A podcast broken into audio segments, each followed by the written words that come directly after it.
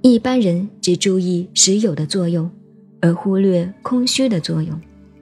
老子举例说明：一，有和无是相互依存、相互为用的；二，无形的东西能产生很大的作用，只是不容易为一般人所觉察。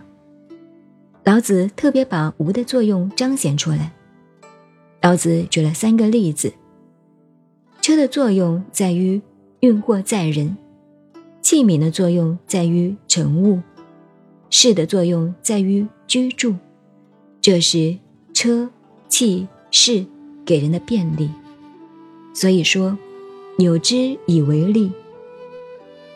然而，如果车子没有骨管中空的地方可以转轴，就无法行驶；器皿如果没有中间空虚的地方可以容量，就无法成物；室屋如果没有四壁门窗中空的地方，可以通明，就无法居住。可见的中空的地方所发挥的作用了。所以说，无知以为用。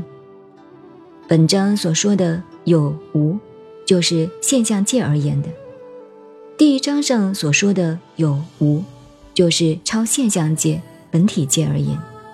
这是两个不同的层次，它们符号形式虽然相同。而意义内容却不一。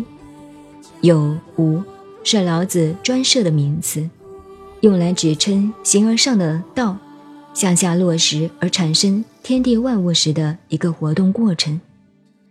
这里所说的有，就是指实物。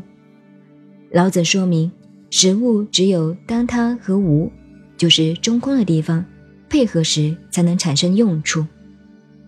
老子的目的。不仅在于引导人的注意力，不再拘于现实中所见的具体形象，更在于说明事物在对待关系中相互补充、相互发挥。